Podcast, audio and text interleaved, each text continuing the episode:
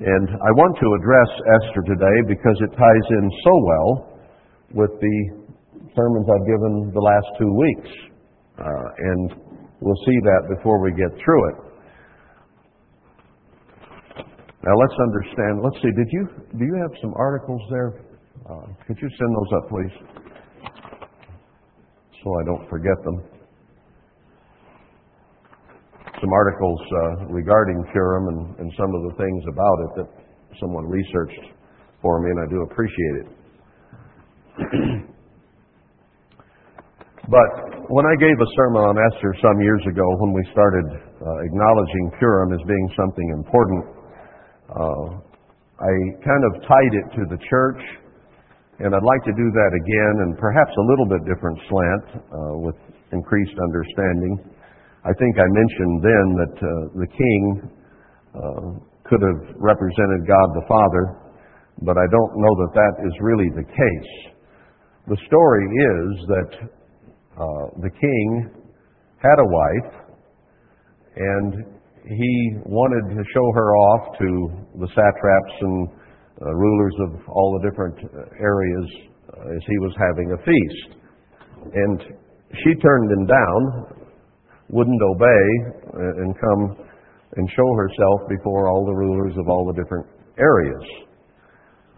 So it was recommended that she be deposed because she would not obey her husband, and that would be a bad example to the rest of the 120 provinces in uh, the king Ahasuerus' uh, jurisdiction, because he ruled from Mesopotamia clear over to India. And uh, I said, You can't have that kind of disrespect for your husband. So he said, Okay, I'll get rid of the queen.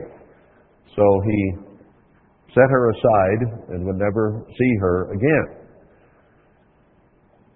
Uh, then they began the search for a new bride, a new queen, if you will, for the king. And I think that this ties very well with the church in that Christ is King of kings and Lord of lords. And they were searching for a wife for the king. Now, as we understand other scriptures, Christ is the king, and he is going to marry the bride at his return. So he is the one seeking a wife, not the father. So I think in this case, probably Christ represents King Ahasuerus here in this story. And Vashti would represent, I think, worldwide, if we apply this principle to the church. Because Vashti, or worldwide, began to depart from God and began not to follow the things of God with the kind of commitment and love and concern and obedience that God or Christ would want of his bride. So he spewed her out, or as I said last week, disfellowshipped her, and began a search for a new queen. And there are many, many candidates to be considered because there are upwards of, as we read in the announcements, 400 different organizations Nobody, one knows really how many splits there are, but it's been enumerated along those lines. So they brought young ladies from all over, and all the church splits today are young ladies, they haven't been around that long, uh, to begin to determine who Christ would work with as the basis for his bride. Uh, this becomes a very important thing. Uh, I want to turn back for a moment to Proverbs 31 and show that he has got a process going on. Uh, we all are quite familiar with uh, this particular passage. In fact, I think Gordon read it to us not too long ago, a little different viewpoint.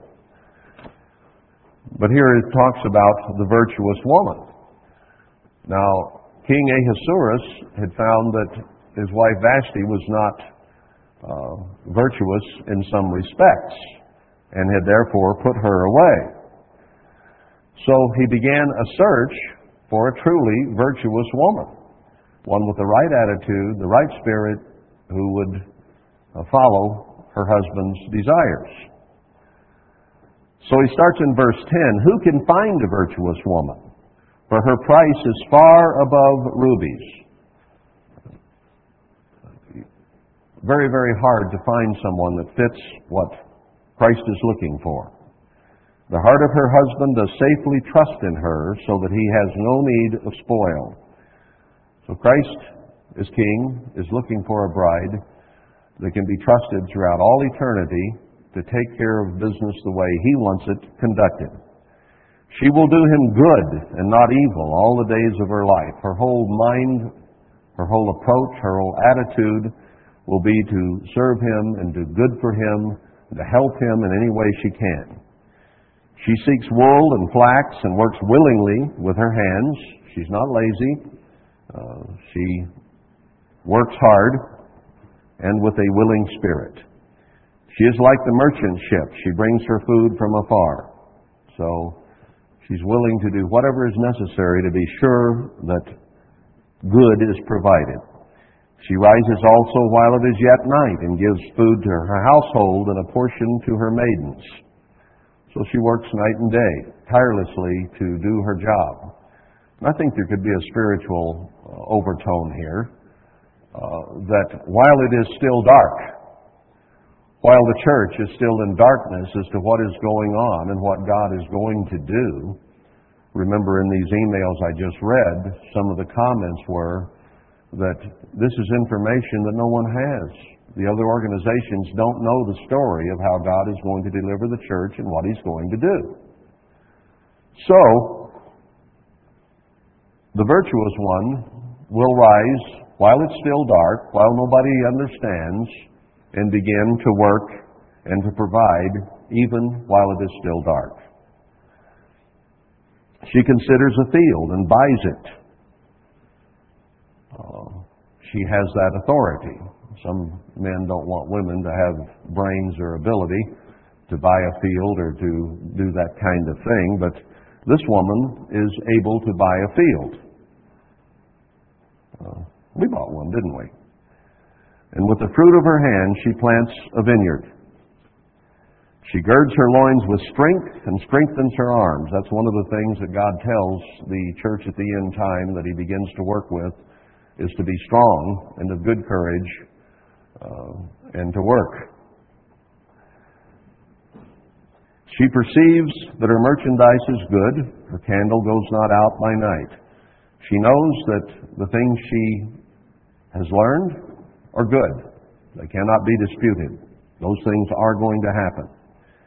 She lays her hand to the spindle and her hands hold the distaff. In other words, she knows that what she has is right and it is good, and she is willing to work to bring that about.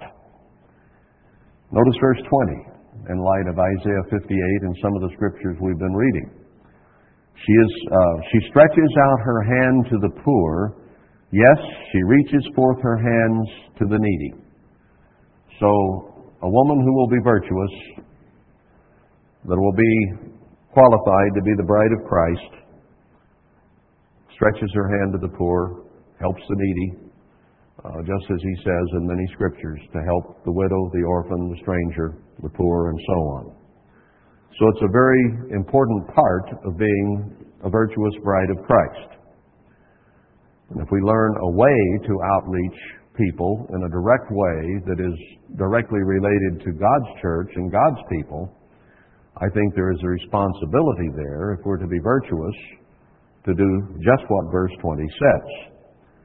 She is not afraid of the snow for her household, for all her household are clothed with scarlet. He even tells the virtuous woman to pray that she be accounted worthy and to pray that her flight not occur in inclement weather or winter or on the Sabbath. Kind of similar language here. She makes herself coverings of tapestry. Her clothing is silk and purple. So she dons the garments of righteousness and of uh, not only of righteousness, but of kingship, rulership, queenship, as the bride of Christ to be. Uh, she's known in the gates when her husband sits among the elders of the land. So there's going to come a time when uh, Christ's bride becomes very evident to those in the gates who are around to observe. She makes fine linen and settled and sells it and delivers girdles to the merchant. So she is providing a commodity, a need, a service. Strength and honor are her clothing, and she shall rejoice in time to come. Not immediately, maybe, but in time to come. So she shows strength and she shows honor. And I didn't think of this, but when I wrote to Braddock's, uh, that is what I wanted to uh, seek, was that we do things honorably, that we not poach or try to pull from or to discredit or deny another man's flock. If they indeed see what we are doing and they want to change affiliation, that's fine. But we're not there to raid it, and I did not contact them. They contacted us, okay, initially, and I was even slow in response until I checked them out to see if they truly were part of the Church of God. And I think you can see from what I read to you that they are very much a part of the Church of God. She will rejoice in time to come. So there will come a time when uh, God will begin to bless her and she can rejoice. She opens her mouth with wisdom, and in her tongue is the law of kindness. So we are not here to indict. We are not here to accuse. That's Satan's job. We are here to be kind, to be gentle with people, and open our mouth with wisdom of the things of God so that they might understand. She looks well to the ways of her household and eats not the bread of idleness. So she's busy and stays at work and makes sure things are taken care of. Her children rise up and call her blessed. Her husband also, and he praises her. So there is one that is going to rise to this occasion. And I would hope that we can be part of that. Uh, I see some things we're doing and some things we're just starting to do here in verse 20 uh, that I hope put us in that category before this is over and we can be included in this. Many daughters have done virtuously, but you excel them all. I'm sure that many beautiful young women were brought before King Ahasuerus, but Esther stood out among them all. And it's interesting that she did not use all the tricks of the trade of being beautiful that some of the others used. She just put on the attire that the eunuch or chamberlain of the, of the women gave her and went in her natural state. And her natural beauty and attitude shone forth before the king. So God is not looking for anything fake, anything tinsel, anything made up. He is looking for pure, clean beauty from those who adhere to His truths, and it is a natural beauty then. So he says, this one will excel them all. I would hope that we could be zealous enough, committed enough, strong enough that we would impress God that He would want to use us. Then he says, Favor is deceitful and beauty is vain, but a woman that fears the eternal, she shall be praised. And Esther, I think, took that approach. Her natural, pure beauty and attitude shown out, not uh, trying to uh, artificially look beautiful. Give her of the fruit of her hands, and let her own works praise her in the gates. So there is the standard that Christ basically sets forth for his bride, a standard that we need to, in every way we can, live up to. And it is a very difficult thing to do for us. But King Ahasuerus was looking for the same thing in Esther. Uh, I find it interesting that uh, in chapter 2 and verse 7 of Esther, uh, it is mentioned again that she did not have a father and mother, and Mordecai had taken her in as his adopted daughter, be taken in by the king and taken care of. Now, hasn't God, however you want to put it, disfellowshipped us, scattered us, spewed us, or made us orphans without a mother? And Paul makes it very clear in the book of Galatians that Jerusalem above, the spiritual Jerusalem, the church, is the mother of us all.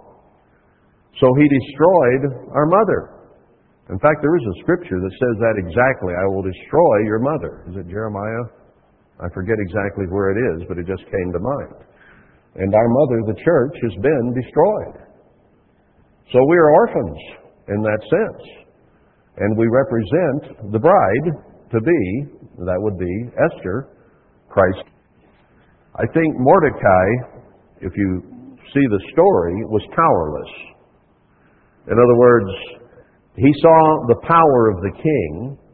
He saw that his orphan adopted daughter had the beauty and perhaps could influence the king to be his wife. But he could only advise, he could only guide her and lead her in her relationship to the king. He couldn't go into the king and say, You must choose my adopted daughter to be your wife. He did not have the capacity, the power, the ability to do that. He could only advise and guide her and lead her in her attitude, in her approach, and even to hide her identity, which she did as a Jew, because that could have been uh, a strike against her that would have destroyed the whole thing in the first place. So she didn't advertise who she was, and I don't think we, as part of God's church, need to be out here advertising, hey, we're the, we're the ones. Uh, there's vanity, ego, and, and everything else involved in that that should not be there. We are only candidates, as Esther was, okay?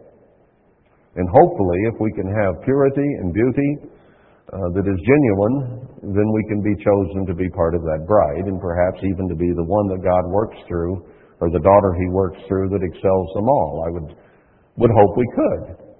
Now there might be other groups who, if they read this and understood it, would hope they could. But you have to apply it to yourself. You can't apply it to everybody else. If you understand it, then you have to try to live up to what God says, okay? So it's not wrong for us to say, we're a candidate. I hope we're a leading candidate. I hope we can do this thing.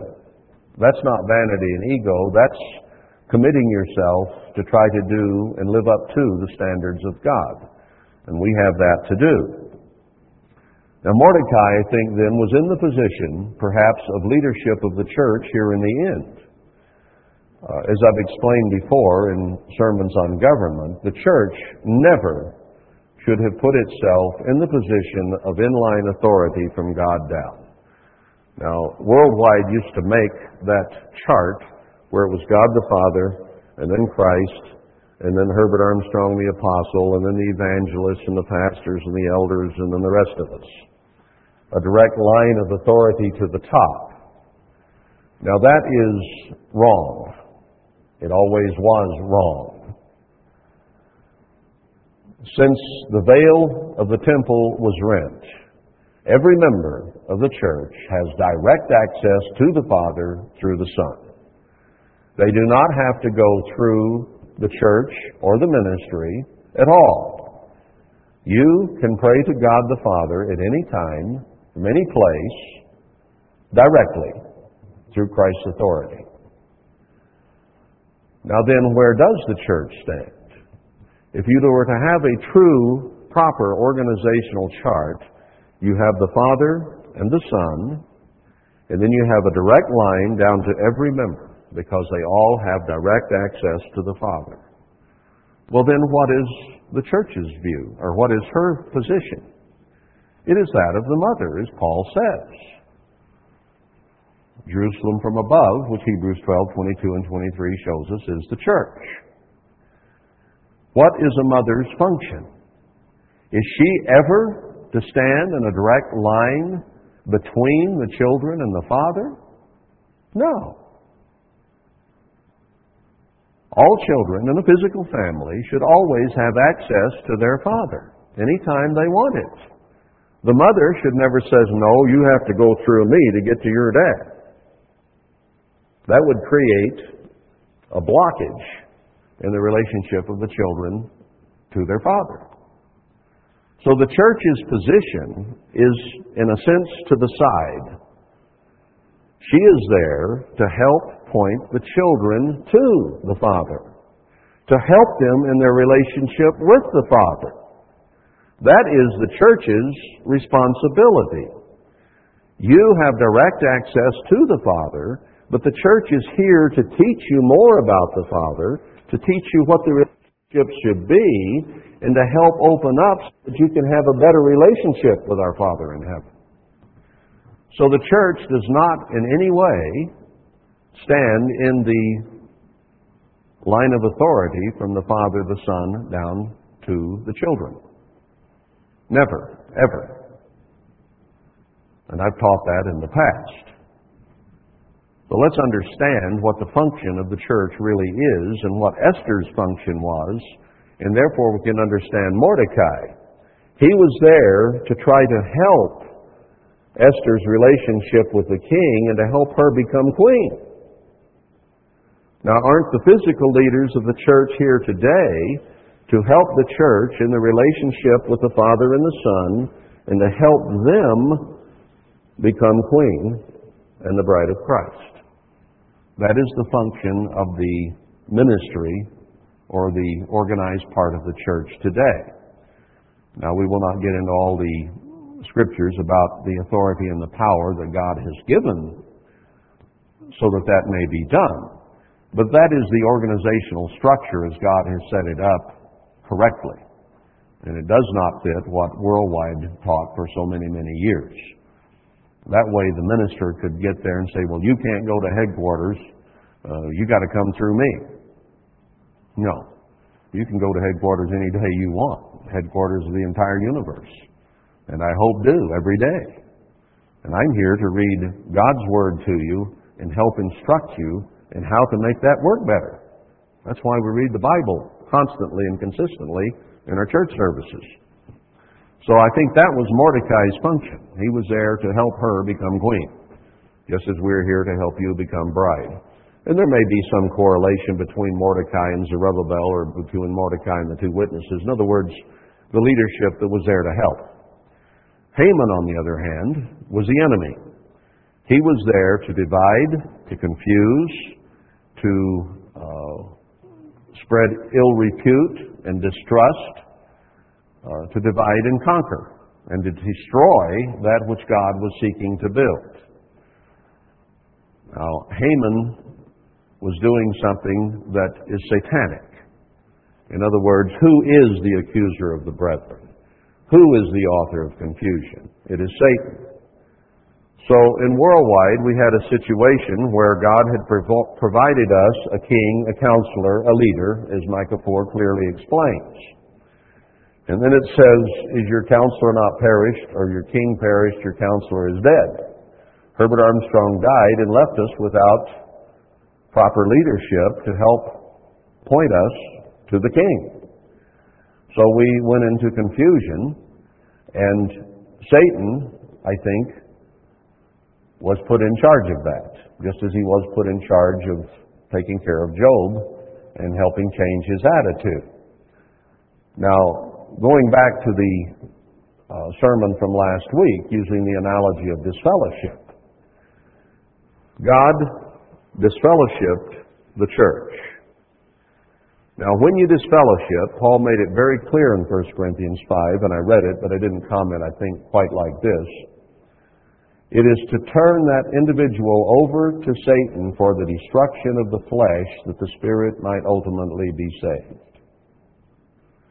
Did not God turn us, the church, over to Satan for destruction?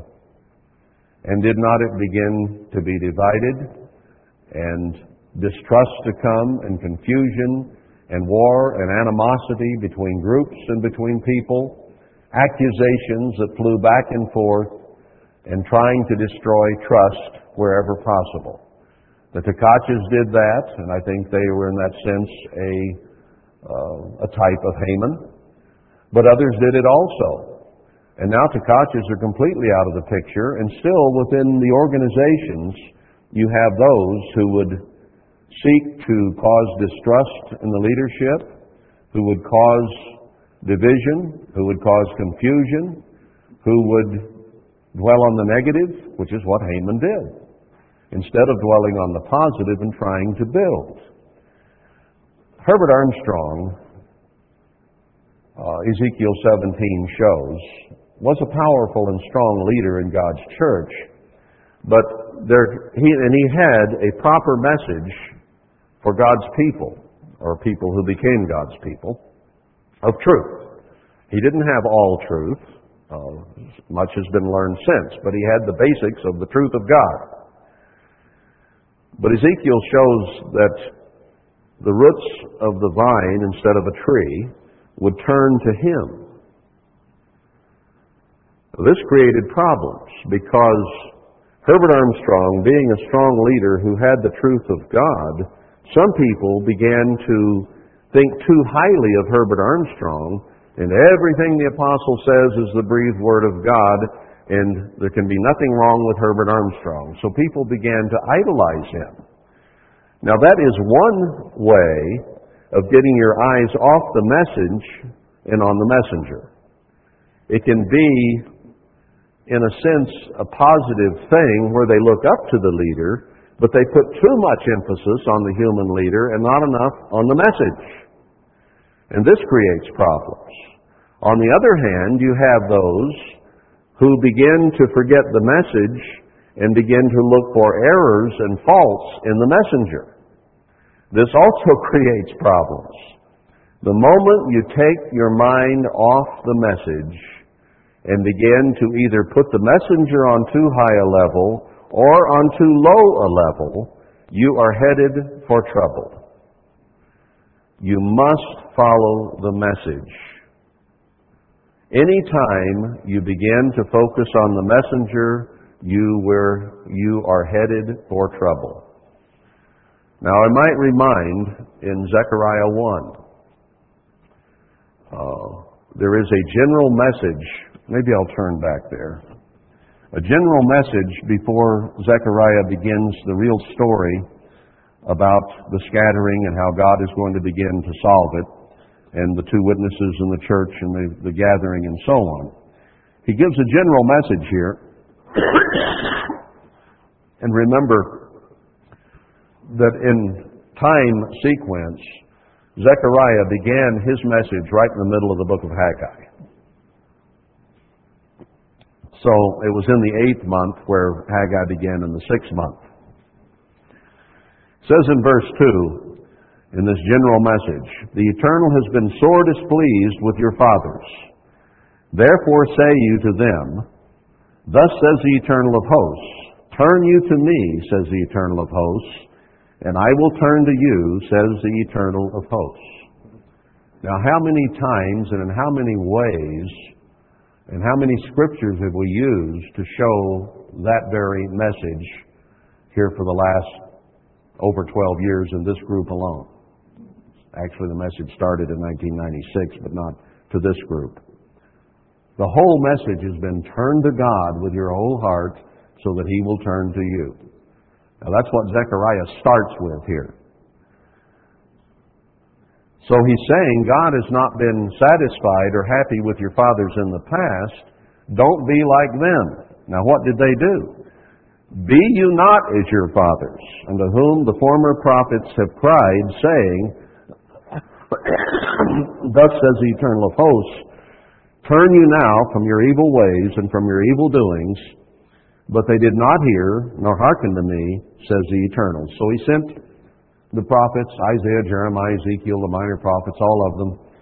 I think Jeremiah says several times he sent them early, but they would not hear. Your fathers, where are they?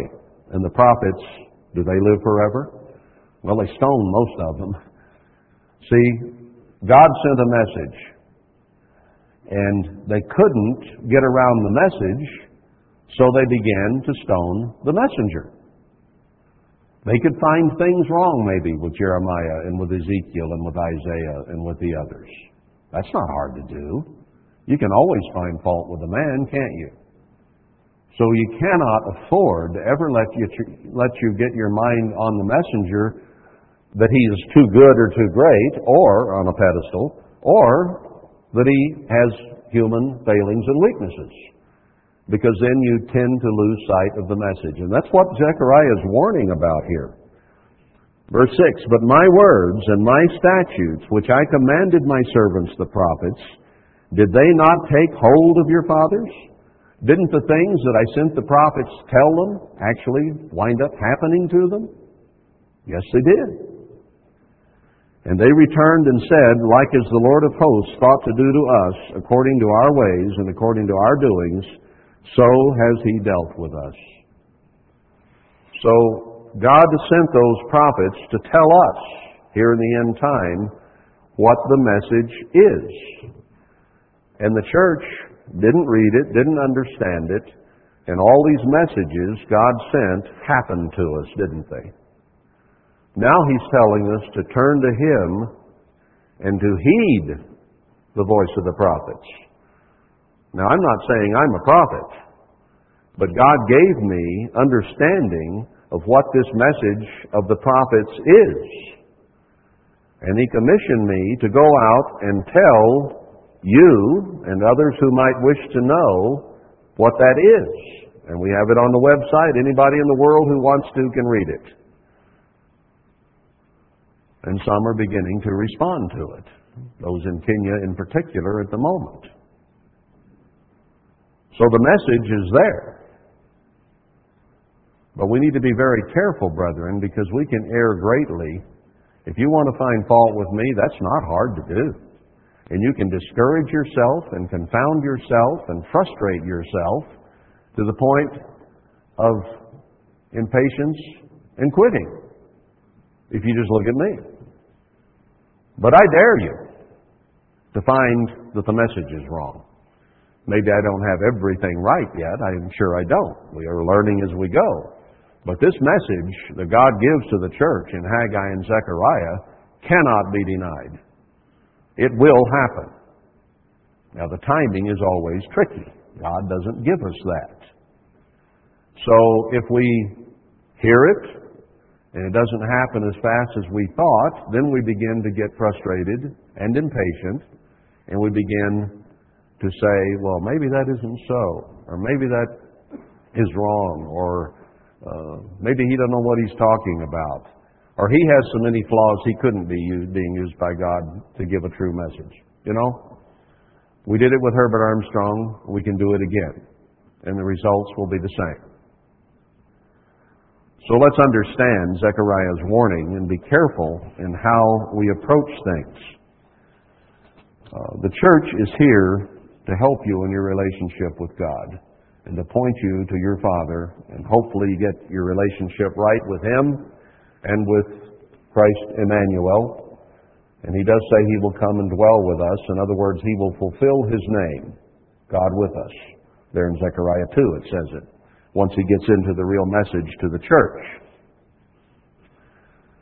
So let us be careful, always, that we not put ourselves in position or the position of Haman and begin to discourage, frustrate, annul, uh, cause distrust, uh, among the brethren because we could be found to be fighting God Himself if we're not very, very careful.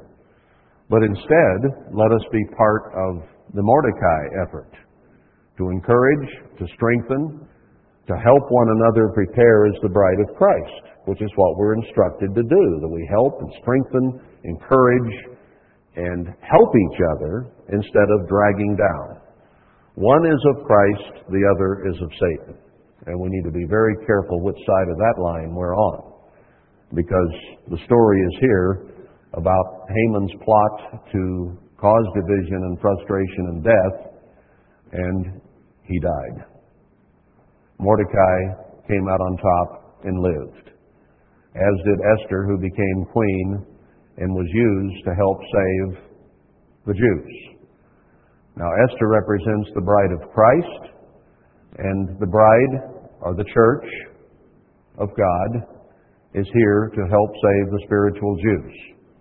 And God indeed says that He will draw a remnant to her once she is chosen, and she will be used then to help feed and care for the needy, the widowed, the orphaned, because she herself has been orphaned by God putting her away uh, from Himself in Christ. and turned us over to Satan just as they were turned over to Haman. Why? So that we might repent. When a child is separated from his parents, what does he want to do? He wants to fix it. He wants to be close to dad and mom again. If you send a child into the other room to think about his attitude and to get straightened out and to come back and be sweet and, and loving and kind and, and uh, obedient, he thinks things over, changes his attitude, and things are rosy again. Or if he continues to pout and doesn't change his attitude, then he is kept in his room or other punishments are laid upon him until he becomes sweet and humble and meek and cooperative. That's the purpose of punishment. So God did turn the church over to Satan. He has devoured and split and divided and discouraged people right and left. And many have quit or become discouraged and or to the side, or they've died spiritually and given up altogether or they are in famine and pestilence and don't understand what is going on. And most of the church that has survived does not understand and know what is going on. But God has showed us in these scriptures what's going on and what the ultimate end is. And boy, I'll tell you, those people in Kenya received it with joy and gladness to see that there is an answer to all this, that they could read and follow in their Bible and see what God is going to do. They are excited and I love that. It is so wonderful to see people receiving it that way.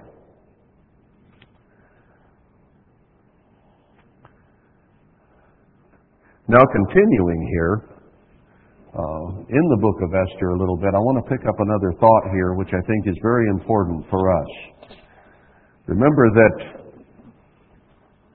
uh, this is chapter 9, getting toward the end of the story. And, and you're familiar with the story, I'm sure, how uh, the order was gone out to kill all Jews in the 127 provinces. And then when Esther pleaded before the king, as we are supposed to be pleading before Christ today, that he turn his face back to us and begin to bless us and to give us favor in the golden scepter. And he does say to the, to the virgin daughter of Zion, you will be given first dominion and first leadership or rulership over the church.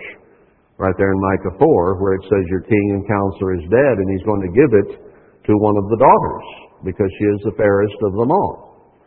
And I would hope we could be involved in that. Uh, so that's what occurred, and then an order was given in the first month on the 13th day of the month. Interesting, the day before Passover, the edict was given to, be, to kill all the Jews in the king's purview. Now, that was to be carried out on Adar 13th, uh, the day before what became Purim. So, the Jews, because the king's command could not be altered uh, to kill them, Instead, he issued the order, or allowed uh, Esther and Mordecai to issue it, that the Jews could defend themselves, that they could kill all their enemies, which they did. So they saved themselves in that sense. Even as we are told to grow and produce the Spirit of God, and to give and to serve and to love, and in so doing, deliver ourselves to save ourselves from Satan and this world and from those who would destroy us. God gives us that permission. And in fact, He is going to give the church, seven, even eight principal men in Micah 5, power over the Assyrian, and He will give the two witnesses power over any and everyone who tries to hurt them, and they'll be allowed to bring plagues uh, so much as they wish. So they will have power over the beast and the false prophet. Uh, until the final three and a half days when they're killed in the streets of Jerusalem. Uh, God will remove that power and they will be killed, as He says. But meantime, that power is given the church. So the story fits us. But here in uh, chapter 9, verse 10, When they were delivered, uh, was it 910? Where was I? I'm looking for the one that says that, uh, that they fasted ahead of time for deliverance, and then when they were delivered, oh, here it is, uh, chapter 9 in verse 22. As the days wherein the Jews rested from their enemies, and the month which was turned to them from sorrow to joy, remember Zechariah tells us if we keep the four fasts of the months, that they will be turned from fasts into feasts of joy. So the fasting that the Jews had been doing is now observed as feasts of joy because they were delivered.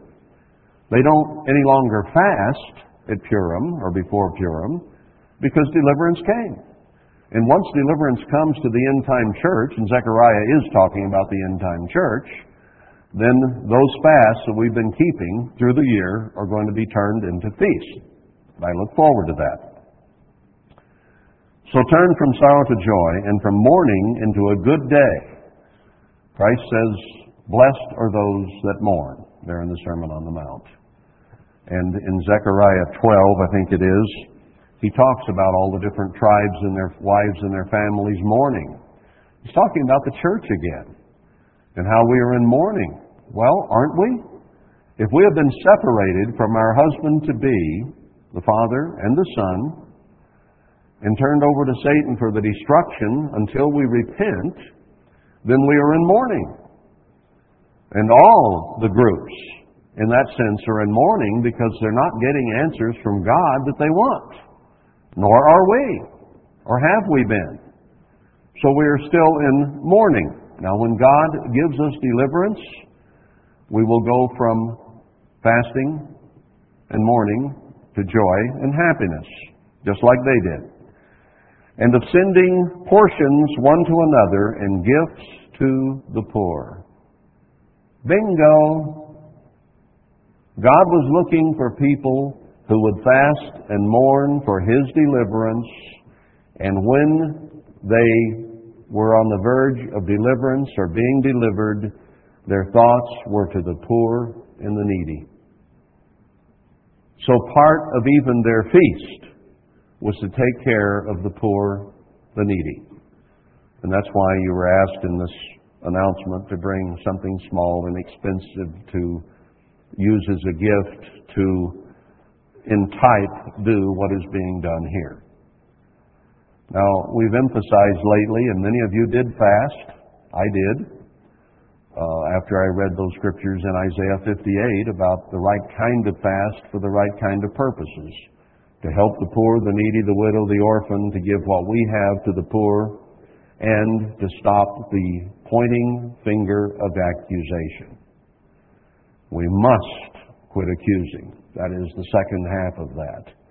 And if there are those who will not quit accusing, we have to get rid of them because God says there cannot be accusation and division and confusion because of finger pointing and accusation. You cannot have peace under those conditions. So Isaiah 58 must be fulfilled. And even as in the story of Esther, those who would stand against, they had to be removed. Now, I, I have these articles here, and I, I'm not going to take the time to go through them, but this one is entitled Purim History Repeats Itself. And it shows that the ten sons of Haman were hanged. And the gist of the story is that they were killed on the days the Jews killed all their enemies. Ten, Haman and his ten sons were killed. But then part of Esther's request was that his sons be hanged the next day. Well, they were already dead. Why hang them? well, hanging is ignominy. It is shame personified. So she wanted that done.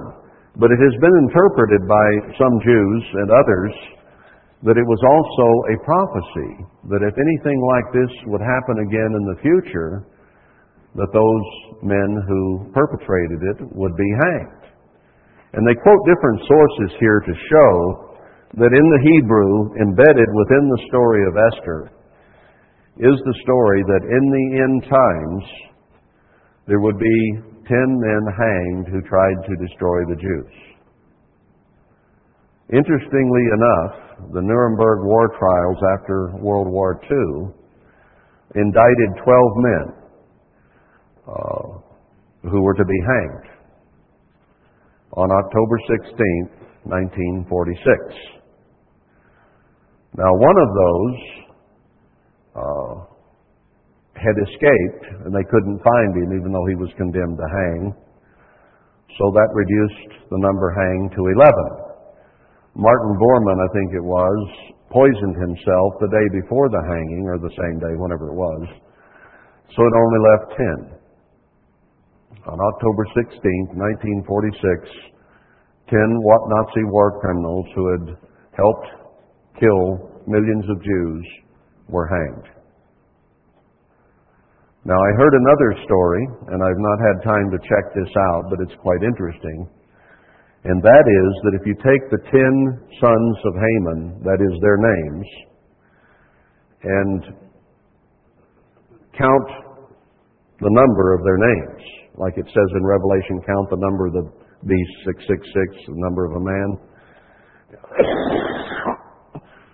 In Hebrew, each letter of the alphabet has a numerical value. So if you take those ten names and give a number to each letter corresponding to the Hebrew uh, language, I was told that it adds up to 10, 16, 19, 46. I would, it would be really interesting if someone would check that out because you can, they have charts that show the numerical value of the Hebrew and then apply it to those Hebrew names. I don't know whether in the English translation or perhaps in the original Hebrew. It could be tricky uh, what it was that they counted up. Uh, that's just an aside. I don't know that it is true, but it would be certainly interesting that, and, and here's why I, I say that. Because many people say, well, that's just an old story about the ancient Jews. Well, what if it can be shown in the embedded story, and perhaps even in the counting of the names of the sons of Haman, that it adds up to an end time prophecy as well? And we know that not just the physical Jews are involved, but the spiritual Jews. And that's why I draw the analogy of Christ Mordecai of the church. Esther is the queen or the bride of Christ. Haman is Satan and his henchmen who are there to divide and destroy and to conquer and to tear groups apart. Uh, those fruits were there from Haman, and it has been throughout the church as well. So I think the story fits quite well. And now we are looking for God's deliverance. Well, interestingly enough, the day before Purim, was the day the Jews were to have died, to have been destroyed. That's today, the 13th of Adar. Uh, I think we're in the 12th month. Yeah, we're, we're, we're in the 12th month now. And tomorrow and Monday are represent the feasts of joy after that deliverance came and they were able to save themselves from destruction.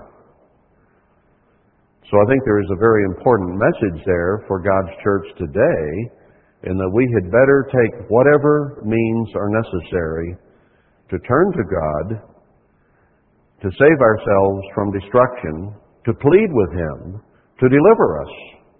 And He says He will deliver His people in the end time. I, I want to tie, let's see, yeah, I have time, because I spent so much time. I won't take much time with this. But I want to tie a couple more scriptures to this so that we understand how this could apply to us and what we need to do to pray for deliverance, okay? Now, we read Isaiah 58 last week, and the week before, really, uh, to show that we need to give what we have for the benefit of others who are in need. That is one of the keys, along with getting rid of the accusing finger, to God using us to repair the breach, remember, and to restore the paths to dwell in. So there's a breach between God and His church right now. Call it disfellowship, call it spewing, call it scattering, but there is a breach between the church and God. And none of the church anywhere is getting the kind of answers they want from God because there is a breach in the relationship. So it is clear in Isaiah 58 that that breach needs to be healed and that the people who will humble themselves and quit pointing the finger at each other and use what they have to help others will be the ones that help repair the breach between man and God. Okay? Now, let's examine that in uh, Isaiah 44 because it uses essentially the same language. Now, here he's talking in Isaiah 44, and we've been over this before, but I want to do it now from a different standpoint. Verse 44 of, I mean, chapter 44, verse 7. And who as I shall call and shall declare it and set it in order for me, since I appointed the ancient people, and the things that are coming and shall come, let them show to them. So he says, just as things were told the ancient people, the modern people need to be told as well. Fear you not, neither be afraid. Have not I told you from that time, and have declared it? You are even my witnesses. Is there a God beside me? Yes, there is no God. I know not any. So there's only one true God. And only the true spiritual Jew today knows that true God. But we departed from him in so many ways and set up our own idols, ourselves as idols, and we're not committed to him to the degree that he requires. So he spewed us out. And there is a section here, I'm not going to read it all to you, where it talks about those who put something ahead of God. Now, instead of making carved idols of wood, we put our way of life, materialism, entertainment, various things ahead of our relationship with God. Not that all things we might do for entertainment are wrong, but if they take our time to the point our relationship with God is compromised, then we do not have our priorities right and we're not committed to God so much as we are to materiality and entertainment and the things that bring us pleasure in this life. And that is what upset God, and is why we have been separated. But he says, I don't have any other witnesses, people. So get rid of your idols. Repent. It's what the next message is here. And then on down in verse 21 and 22, I've read this before. Uh, you can review what I just said about the idols and the things we put before God, and we have to put it in modern terminology of things that we place ahead of God. Remember you, O Jacob and Israel, for you are my servant, I have formed you. You are my servant, O Israel, you shall not be forgotten of me. Well, God's the one that instituted and raised up the church. And because of our inattention, He divided it and now he's saying, here is a prophecy of what is to come. Get rid of your idols and remember who made you. I have not forgotten you. Verse 22 I have blotted out as a thick cloud your transgressions, and as a cloud your sins. Return to me, for I have redeemed you. So he's making a prophecy that out of the church he is going to redeem, he is going to save, he is going to help, he is going to forgive. And therefore, with the sin gone, the transgression gone, the breach can be healed. Okay? Sing, O you heavens, for the eternal has done it. We can't save ourselves. You know what? That's part of the problem when we get our mind on the messenger and off the message, just as it was with Herbert Armstrong. We put too much on the messenger, or we take too much away from the messenger, and we forget what we're there for, and we go astray.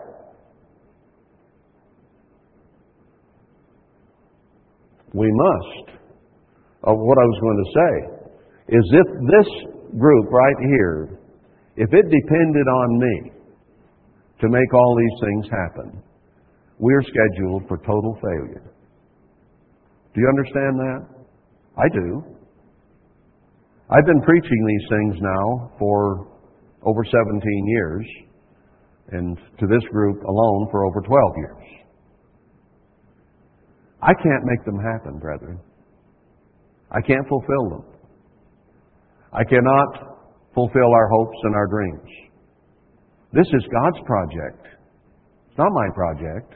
It was only my project to bring you the information and to help you repair your relationship with God, as I said earlier. If it depends on me, we're done for. God has to begin to do the things He said He will do. And they, that is in response to us doing our part. We have to turn to Him so that He can turn to us.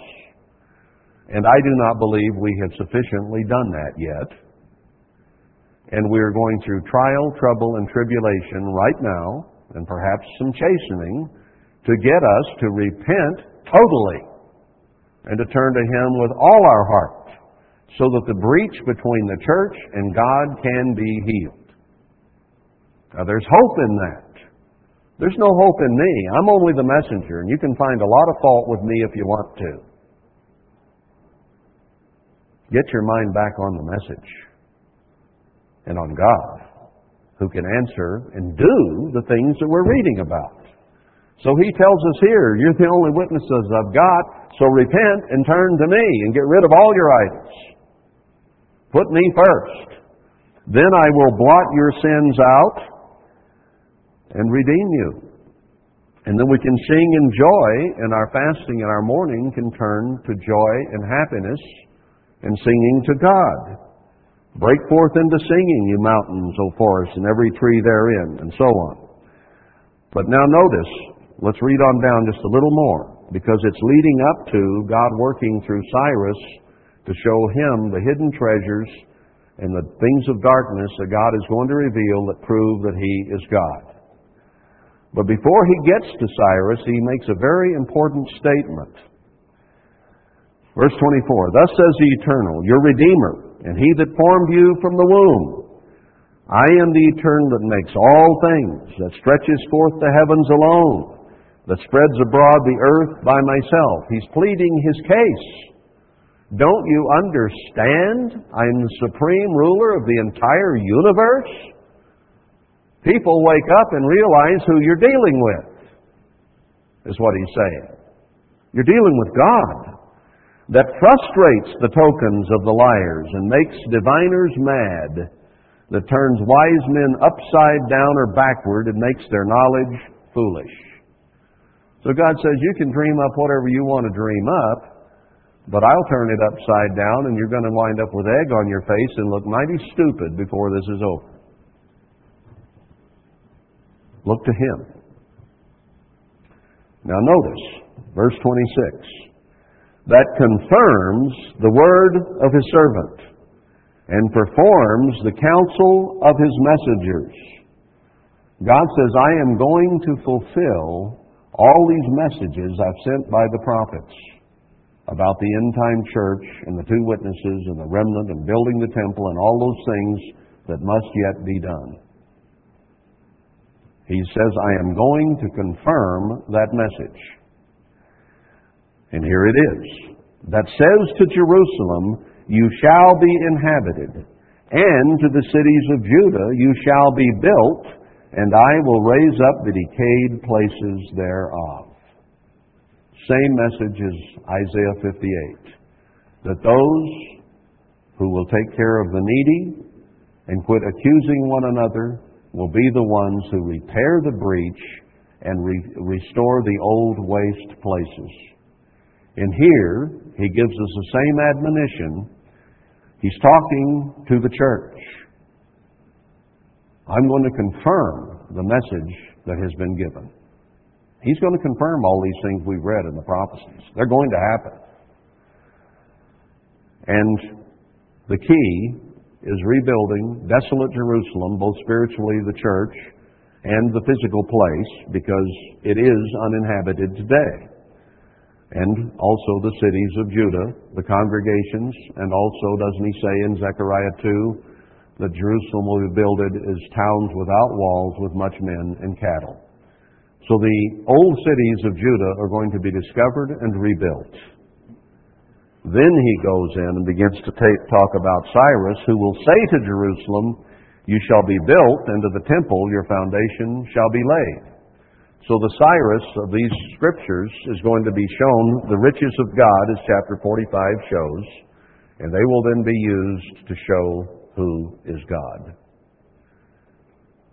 So, it is up to us to go before God in mourning because of our lacks, to repent and get rid of all our idols. Then He is going to remove our sins and transgressions like a cloud disappearing and begin to redeem us and bless us and use us to restore Jerusalem and the waste places of Judah. The message is the same wherever you go. Go to Zechariah 3. It says that Satan would withstand and stand against the end time work of God, that he would try to destroy it and destroy the leadership of it. But God would stand with the leadership. And then it says down further that signs and wonders will begin, that the sin or iniquity of that people will be removed in one day. Sounds just like Isaiah 44. And then we would dwell in peace and prosperity under a vine and fig tree. I think we are being withstood by Satan right now, who is trying to discourage, to frustrate, to destroy everything that we have tried to do. But I believe that in the long run, God is going to stand with us, and Satan will be set aside because it says that the Lord resisted him. And that God will cause his work to be done. Now, we need to include ourselves in Isaiah 44 as witnesses that the true God is God. I don't know who all he'll include. He's going to bring together a remnant of the church, 10%. So we don't begin to represent that. But can we be part of it? I certainly hope so. There is much hope and encouragement in the story of Esther and how it parallels the church today. And it parallels all these scriptures that we've been reading about how God will deliver, He will forgive our sins, and He will begin to bless and bring plenty and peace and prosperity, and that we can rebuild the church and the temple, Jerusalem the church, and the true Jerusalem according to Daniel 9, so that the abomination can be set there, and then he will deliver his people once again to Zion, the place of refuge. So the story is quite clear. And I see a very important reason to keep Purim before God. Uh, because there is so much to learn there on the spiritual level for us. So let's understand today is a day that we were to be destroyed uh, in, in type. And that we need to make whatever effort is required to be sure we're not destroyed and that we live to serve God. And that our, fa- our mourning and our fasting can turn to feasting, which is what the next two days represent in which we will keep in type. And one of these years, maybe at Purim, we will be able to fast because God has removed our sins and begins to bless. So there's a great story and a great hope here. And I wanted to review that and maybe tie a few things in with it just as we go into Purim.